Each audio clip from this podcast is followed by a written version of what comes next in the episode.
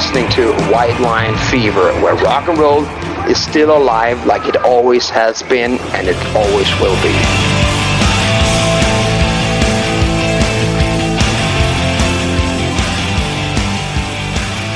Welcome to White Line Fever. My name is Steve Mascord. This is the start of this show, but it is the third part of our interview with Gary Moat uh, here from um, uh, Burnt Out Wreck. I want to thank him for his time. Uh, welcome back, uh, Gary. I just, um, Now there's a movie out at the moment about Eurovision, and everyone's talking about it. I haven't seen it, but um, you guys have some his- you have some history with Eurovision. Uh, um, can you can you talk us through it a little bit? Well, tell tell the listeners the story.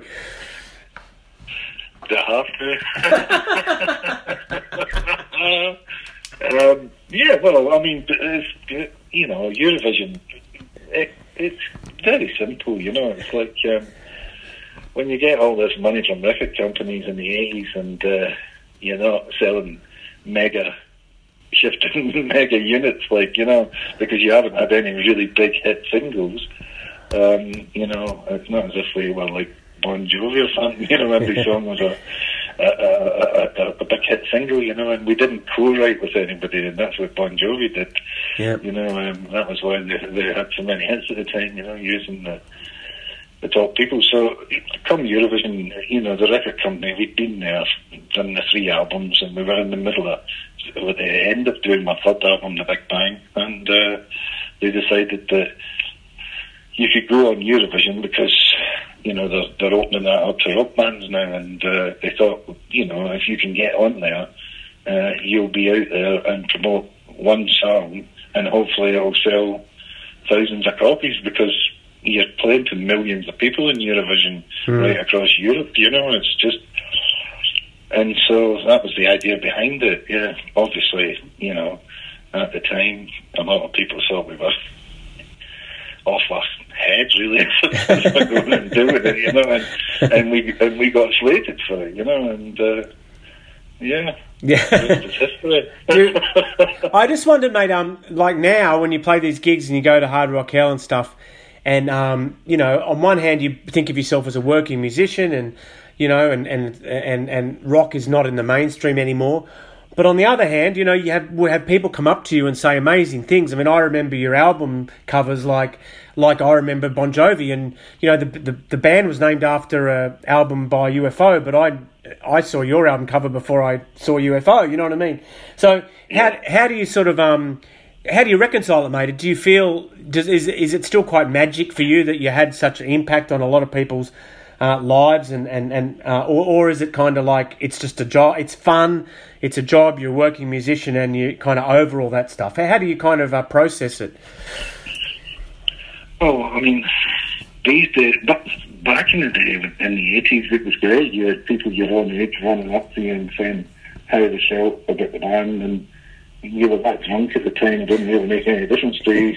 You, you, just laughed along with them and had a good time, you know, and uh, you appreciated the comments. But now that I'm out there doing it and people talk to me, I mean, we talk to everybody. We get involved with the, the crowd after the gig and stuff. There's no hiding away or anything and acting like rock stars. This is the real world we live in, you know? Yeah. And we, we get involved. And uh, when people say to me about the past now, you know, I mean, I just, it really makes me very emotional, you know, and uh, it's, it's, it's, it's just great to hear what they're saying and you just think, I, I don't actually. I have never viewed myself as, as being, you know, some sort of rock star kind of figure to people. But obviously, we must have been. Heavy Pettin must have been, you know. And I never really think about that. I never thought about that back in the day, you know. Mhm. But um, yeah, and, and I get it all the time. It's like.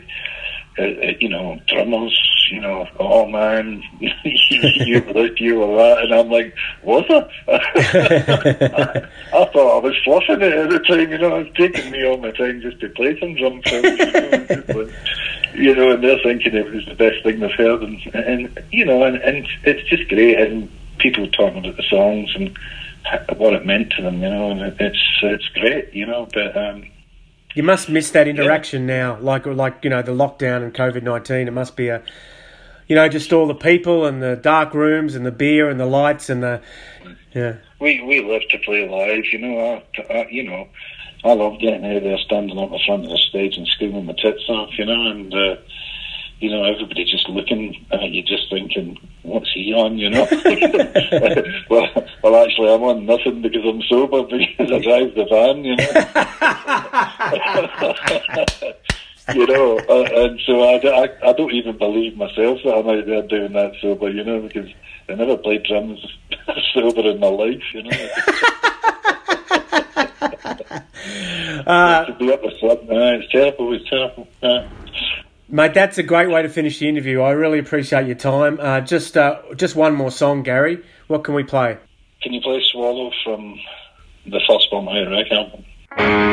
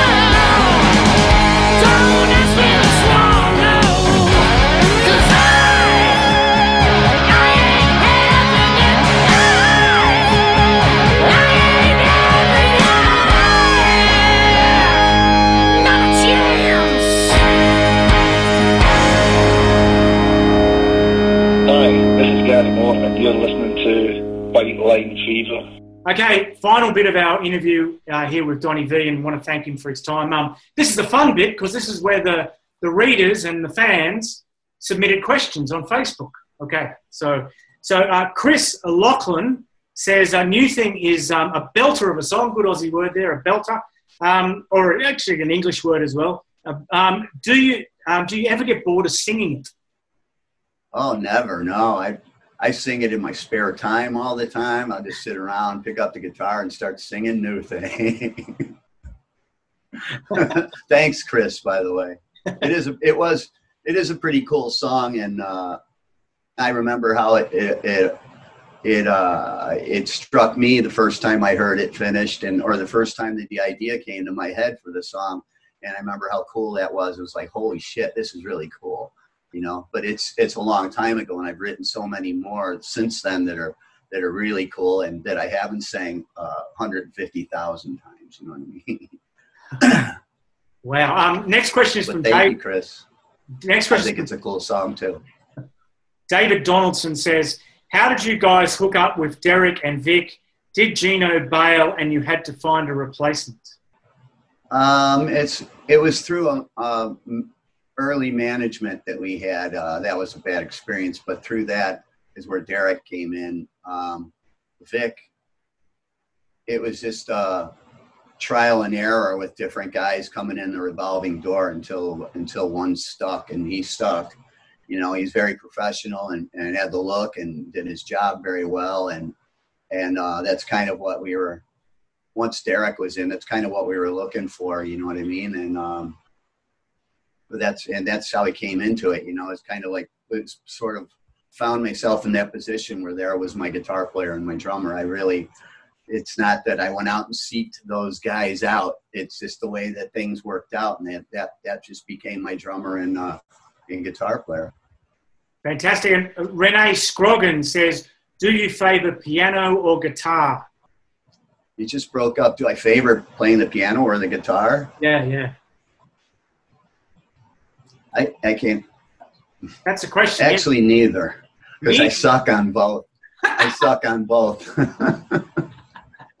It's a good answer. Okay, Zark. I'm good at playing the fool.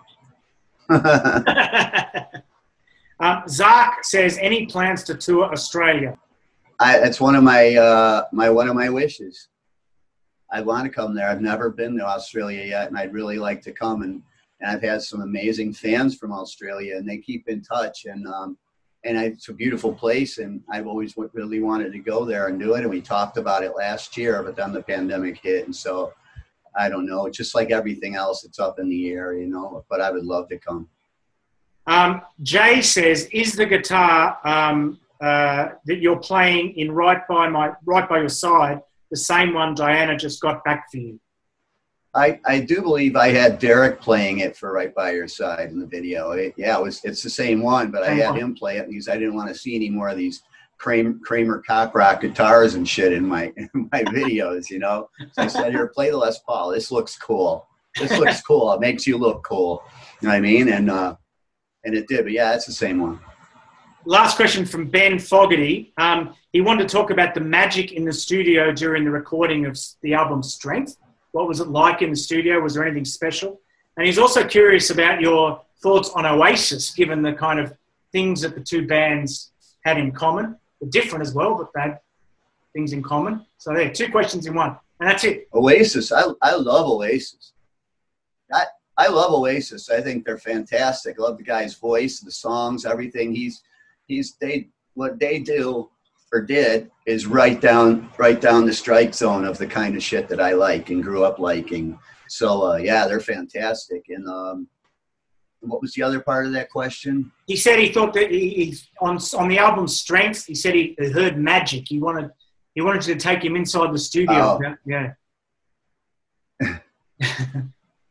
uh, well, the most magical thing about it is we were we finally uh, were out of our hometown and we made that record out in LA and all of the craziness. And at that time, we were pretty special things. So there was a lot of uh, a lot of debauchery and a lot of fun going on around us while making that record. And and we also had a, I had a chance to work with a really good producer, Paul Lani, and uh, we got to really sit there and explore the songs more, which is really appeals to me than just than just plugging in with a couple of guitars, you know, and uh, banging out another version of the first record. I liked that, taking it to the next to the next level, and um, and there was a lot of magical things in there. I played I played instruments I've never even seen before in that thing, and uh, a lot of people still tell me that you know how great they think that record is. But uh, every time I go into the studio, something it's I I see things that I witness things that, that are as closest thing to magic as I as you ever could imagine. The way certain things just all of a sudden click and gel, and it's like, wow, it's like abracadabra. You know, that's just that right one thing or this right thing just completed it, and all of a sudden it just it took form. You know, I mean, and um, you know, because all these songs they don't start out like that. They start out as an idea, and when they finally and you record it and you record it and you record it and you're playing the instruments and this and that, and you're like, it's work. All of a sudden, one something will hit, something will trigger, and and bammo, there it is. It's like, oh man, that's so great. You know. Yeah, yeah. Well, well, we've kept you for quite a while there, Donnie, and I really appreciate your time and thanks for putting up with the uh, technical problems. I just wanted to, uh, last year was pretty terrible for everybody, um, I guess, but it sounds like for you it was there were there were some positives out of the last twelve months. Is that right? Yeah, last year was, as far as I'm concerned, was great. I hate to say that though, but it didn't really damper on anything. Uh, damper on anything that I was doing, and you know, I I mean, I'm a homebody. I love to just be recording and writing and uh, doing like normal things now that I've never got a chance to do. You know, like being part of a family and uh, the best that I'm able, I'm capable of being, and um, and uh, so it really didn't affect affect my lifestyle. If, if anything, it brought people closer together as far as I was concerned in my life. You know. Yeah, and is it so? What's next? I'm not the biggest fan of play, of, um, of touring anyway. huh? So I've read. So I've read. Um, what um, what's the next big thing for you, Donnie? Like, what is what, what, what, what would you like people to know to, to, to know about? If there's, if there's one thing you'd like people to be aware of, um, what is it? This this next song and video, uh, I really would. I'd like to a lot of aware. I believe that if enough people hear it, I believe that this one has a chance to do something and uh, be a game changer, um, or not. You know, I mean, I've hope is a dangerous thing. You know what I mean? When you have hope, you know, the flip side of hope is shattered dreams. So I, I'm cautious about hoping for anything or any expectations, but uh, that's what I would like to happen. I just, I don't really ask for much in the world. I don't want to be rich and famous. I don't want, I like to make things, paint pretty colors across the sky that people can listen to and give people something to enjoy. And that makes, that gives me enjoyment and um, this would maybe give me, give me an opportunity to reach more people. Through that song we listen to other stuff that i did and realize that you know there's there's something there for them. Yeah well i think everyone watching um, you know believes that you deserve that audience and you, you deserve that exposure. Um, so let's let's hope the strategy's right and it reaches uh, as many ears as possible. Um, we'll finish up with uh, for the listeners and um, one more song. I don't i don't know if i i don't know if I don't know if I deserve it. I do know the songs deserve it. yeah, yeah. How how do they come to you? One new song. How does a new song come to you? Yeah, many different ways, or is it one way? The simplest way to say that is God beams it into my head, and then it's time to go to work. It's there's many, most of them are not inspired by. They're inspired by this thing that's presented to me in my head. When I hear it, I know it's I know this is the next thing I'm supposed to be doing, and it's a it's just a relationship I've had with with God or whatever is out there that that works with me or through me um, for so many years. I don't even uh, I don't think twice about it anymore. I know okay, I get the message and I get to work, and um, you know it just gets uh, a little more difficult as after all these songs and years to keep trying to find some way to uh, to make it new, make something new, newer than what I've done before. You know, because uh, you get bored with all of that. You know, doing the same old thing. You know, same another great song, another great song, another great song. It just it you know i mean it's, it's, like the best pizza in the world you know after enough slices you know it's like okay i've had enough of that i'm going to try something else you know and so um, but it, there's never any question that of how this works with me. It's hard for people to understand but it is the case. Something something is working through me. Did you ever worry that it had dried up that it stopped? Have you ever worried about that? It had it it had for a couple of years.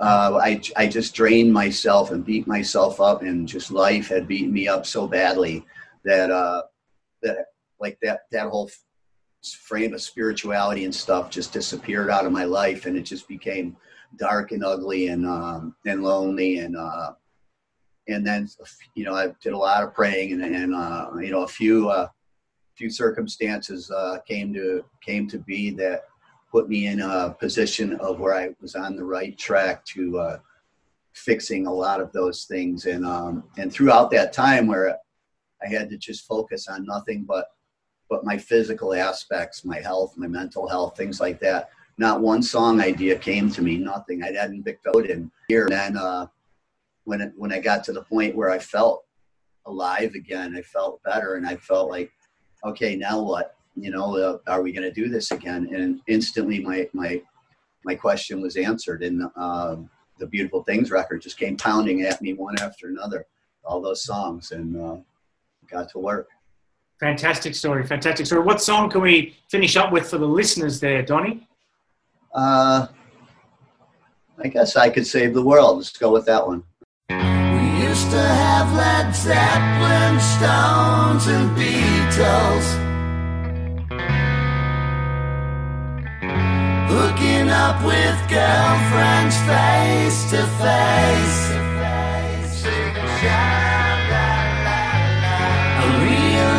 My country by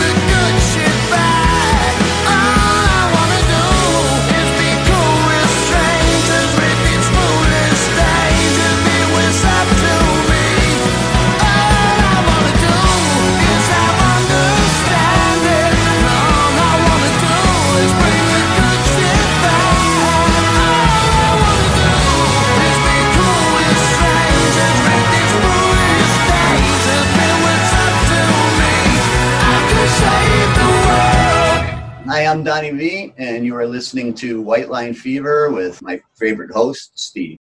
Welcome back. And we've got a fellow who uh, has been on the show once before. Um, I won't bore him by trying to remind him when it was, but um, they've got a new album out coming out soon called uh, "All the All the Right Noises" at the end of the month. From Thunder, please welcome Luke Morley. Hello, Luke. How are you, mate?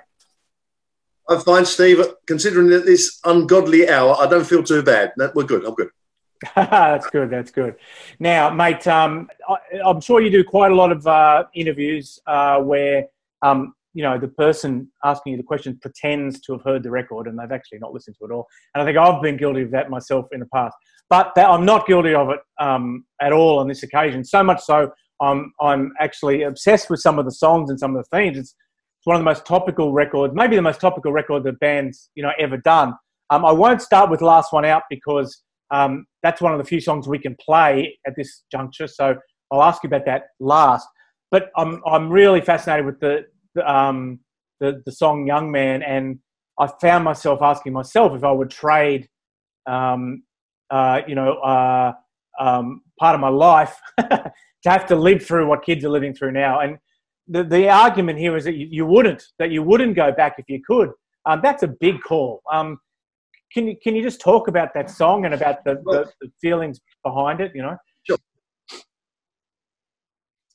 Yeah, I mean, really, I suppose it's kind of like um, it's like the opposite of my generation. Hope I die before I get old, isn't it? It's, uh, but I think it's it's if you look at the world how it is now and how difficult it is for young people. I mean, when I was a kid, you know, you could make mistakes. You could you you know you could get things wrong. You could get drunk. You could do silly stuff and and uh, get yourself into a little bit of trouble. And you know, you'd make mistakes and you'd learn and you move on. Now, because we live in the age of the camera phone and the iPad everything you do is recorded and witnessed, and five minutes later it's up there on the web. So, you know, the the kind of the, the degree to which young people have to watch themselves now um, and think about all their actions.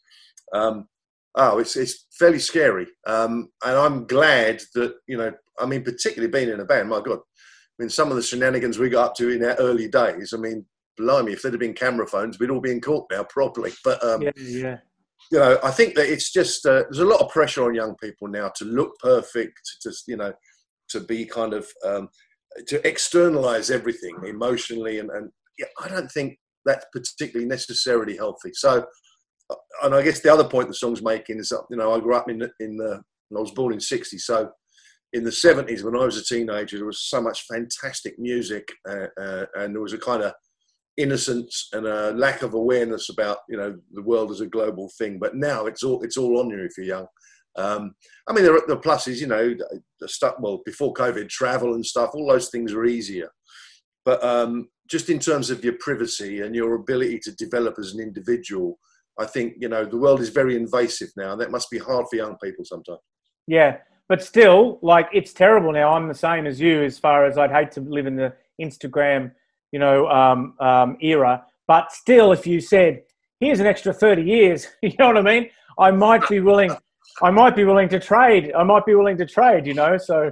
Uh, yeah, well, I hear you, but it's about it's about it's about quality of the life, though, isn't it? I mean, if, yeah. if, if your life is is great and fun and you're enjoying every day and brilliant, but mm. if you're not and you're miserable, you know, I mean, yeah, yeah, yeah, yeah, yeah, yeah. Um, the, and the, I'm also obviously interested in St George. Uh, St George. I mean, that is a huge topic, right? You could talk about that for 15 minutes alone. Oh, sure. Yeah, yeah. But but but I'm also interested in um in, in St George's Day as well because you know it's an anti-Brexit song, really, isn't it? I mean, um, and this was not written in COVID times. The, the album, people probably aren't aware, is written pre-COVID and post-Brexit. Um, I'll, I'll ask you just about that, about St George's Day and the sentiment behind it, and then I've probably got a follow up question to that. Well, St George's Day really is. Uh, it's about what it means to be English in the 21st century, um, and you know we're an island race, um, and there's always that kind of underlying thing that you know if thing, things you know go wrong, we can pull up the drawbridge and carry on. But um, we live in a global world. That's not possible now. Uh, it's really, really not possible. I mean, COVID, is, the interesting thing about COVID is it's made us question border control, but for different reasons. Um, prior to COVID, it was like you know there was there's a kind of under unhealthy kind of undercurrent in the UK of well the immigrants are coming here and stealing all our jobs, um, which is just patently is not true, and it's sort of you know right wing dogma, and, and, I'm I'm not a fan of that. I think that um, you know if we've learned anything. Or you know, in the world, it's just you've got to embrace it. You got to you got to kind of reach out to people, and you got to connect with people rather than being suspicious and wary you know, I mean, there's always going to be bad people everywhere. There's bad people in England. There's bad people in Australia. There's bad people everywhere in the world. but it doesn't. It's not an excuse to kind of pull up the uh, pull up the drawbridge um, and and blame everything on on people who are different to you. You know, I mean, in the UK, this is the great ludicrousness of, of, of this point of view of the kind of you know the extreme right wing thing is that most of England now is built on immigrants. I think you know, it really is. You know, all of the kind of really important jobs, healthcare. You know, after COVID and all of this stuff. These are people that have all come from other countries. So to kind of suddenly blame them for everything seems a bit wrong to me. And um, in the, the song uses the you know the St George's flag as a kind of metaphor, really, because uh, that's been misappropriated by football hooligans. Once again, more extreme right wing kind of groups. And it's something that I, I feel very strongly about. You know, we're, we're supposed to be an open and civilized country, and that's what I would like us to be there is that line, and I'm, i read your own lyrics back to you without any notes, and I only listened to it last night. But it's it, um, we all uh, we all if you go back far enough, we all uh, came from another place. Uh, draw a line in the sand, cut off your nose to spite your face. But um, the interesting thing is, I'm guessing that it's the same as many musicians have found um, in the last uh, few years is that the, the, the alienating part of their fan, part of their fan base is the very people they're criticizing in their art. And I guess it's the same for people who are painters or writers or whatever, yeah. you know. Um, how do you confront that um, reality? Well, there's not much I can do about it. Um, I mean, I think people are always going to have opinions, and uh, you know, you, you, know, my job isn't to sort of, um, you know, try and change people's minds. Just to say, I think part of the creative thing is when you're writing, whether it's music, film, books, whatever it is, is to say, hey, you know, you can't, you're not convincing if you don't say what you mean you know, and uh, you have to kind of sometimes wear your heart on your sleeve. And you know, when you get to my age, when you get to sixty, and you're, you know, and you're in a rock and roll band, you know, I've written all the songs about chasing girls I can manage. so, you know, and that's not what concerns me. I'm married, you know. Other yeah, yeah, yeah. concern me now, and, I, am I'm, I'm going to write about them. And some people might not agree, but unfortunately, there's nothing I can do about that. Okay, so as I as I said to you, Luke, the one song we can play now because it's out is is last one out. Um, so that was a kind of again an anti-Brexit song. But if I didn't know it was written before COVID, I, I would say it was addressing the government. What, what is you know you obviously believe is bunk. Well, if I thought that you just written it, I would say that you believe they've bungled COVID, and you've written a song about that. Um, so, in introducing the song, can you discuss it a, a, little bit and tell us what its origins are? Yeah, I mean, last one is really last one out is is really it's about um, it's about the way the government handled the whole Brexit thing um, and the lying, the cronyism, the, well, basically the corrupt way they went about trying to kind of convince people it was the right thing to do. Um, and also, there was lots of playing on what I was just talking about in the last last answer. There's lots of stirring up about you know, or oh, if we stay in the EU, there's going to be eight million Turkish immigrants coming next month. To, you know, all of that stuff was going on. So we were basically being lied to and manipulated. Um, and um, you know, some people in the government are extremely dishonest. I'm sure there's good people in there somewhere. Um, but the messages that were coming out were extremely, they were trying to worry people. It's the same old thing you know, keep people scared, keep them afraid, and you can get them to do what you want. And there's a lot of that going on with Brexit. Um, and to me, you know, we spent 50 years as part of Europe, you know, and all, during that 50 years, you know, we're tweaking the rules, kind of, you know, lots of negotiation going on and, and, you know, kind of adapting as we go and finding out new stuff. And to suddenly come along with just a, a razor blade and cut that off without any kind of subtlety of negotiation or just seems ludicrous to me. It set us back 50 years. Um, you know the thing about not being able to cross borders in Europe and uh, for musicians it's a bad thing. Every way you look at it, it's it's awful. So um, and the song is basically uh, me saying, you know, if, if, it gets much worse, I'm off. um, plenty of people who voted for it have, have then now decided they're going to go live in Spain or it's just ridiculous. Uh, the ludicrous. I mean, there were people, uh, British expats living in Spain who voted for it.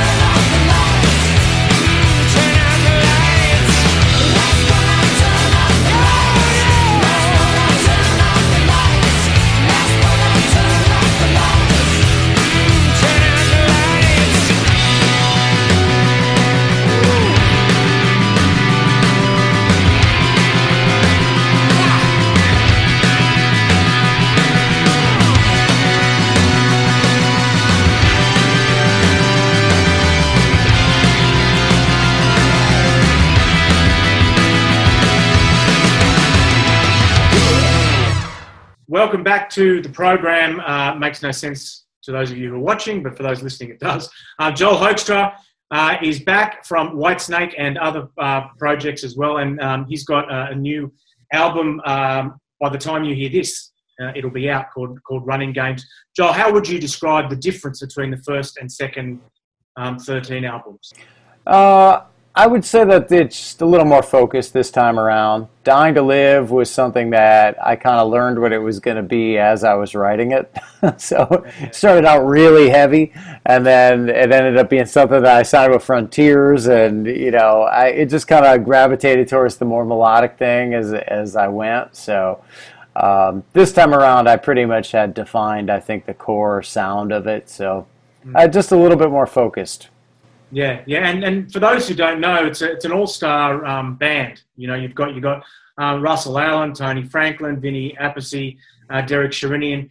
Um, Joel, I think I kind of might have asked you this last time a little bit, but but now it's it's a more uh, I guess even a few years later, it's become more of a more commonplace and more of a set template for people playing on each other's albums. It's like what everyone's doing now. You know, like you got George Lynch who's in so many bands and, and guys like that. So for those of us outside the industry, how does the template work? Like, how do you actually approach? So I know these guys played on your first album, so you've got a personal relationship.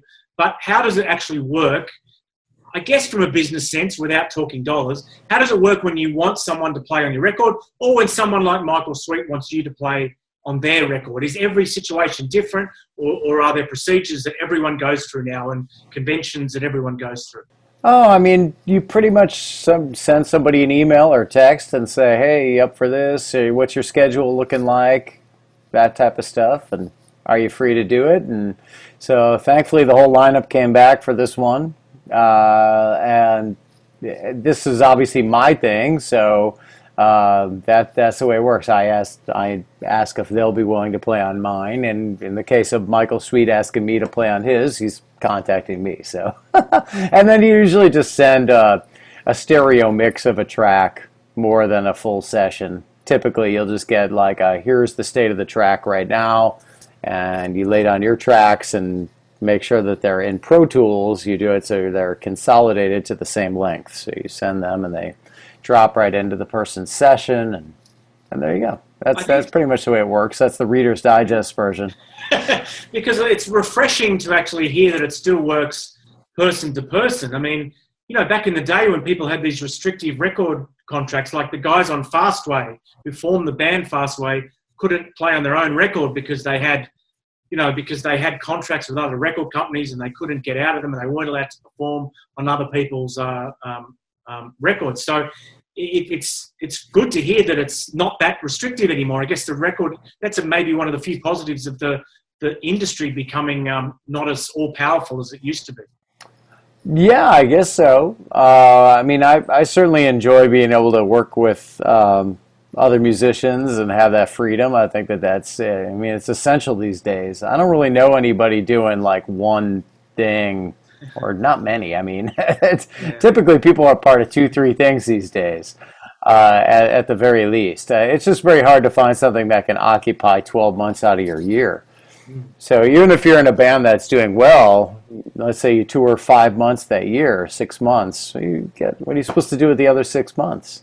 Yeah. You know, yeah. I mean, so I think that it's just the st- that's the state of the music industry these days. So, um, you know, I, people people back they they tend to complain about that these days, but I think a few years ago they could see this and they'd go, "Oh, I'd do anything to be able to hear George Lynch play with so and so, right?" Yeah, or yeah, that kind yeah, of thing. So, I think it's um, it, it, it it's funny how people always they find a way to complain about these things when now I mean now I think nowadays uh, it is what it is. Of course, uh, that people do work together and and and collaborate and.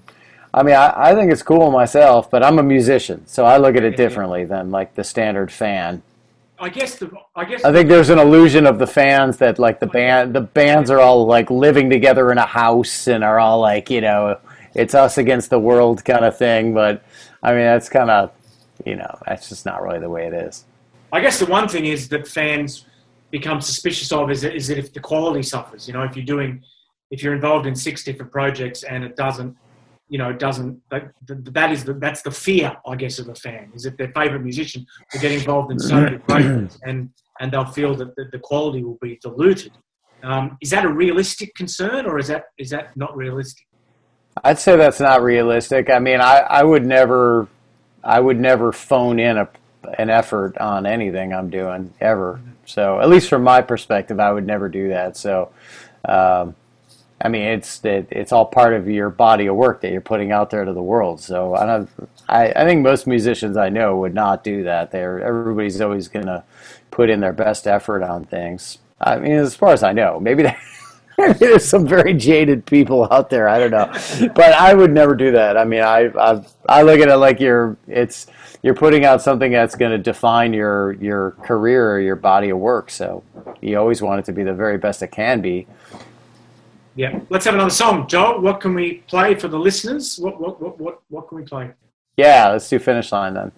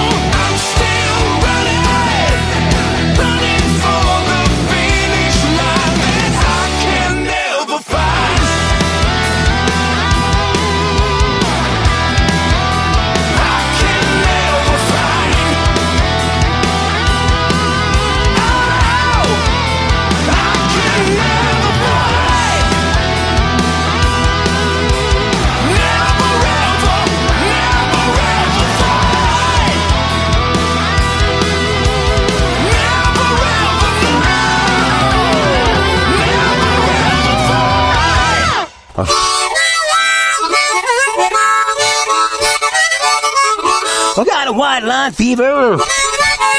Run land down under. Going to turn around the corner way down yonder. and I'm not even going to try to rhyme anymore. Michael Monroe here for White Line Fever. And you get a chance, come and check us out live. We're gonna rock your socks off and whatever, rock like fuck. That's what I say. Okay, come on down and rock on.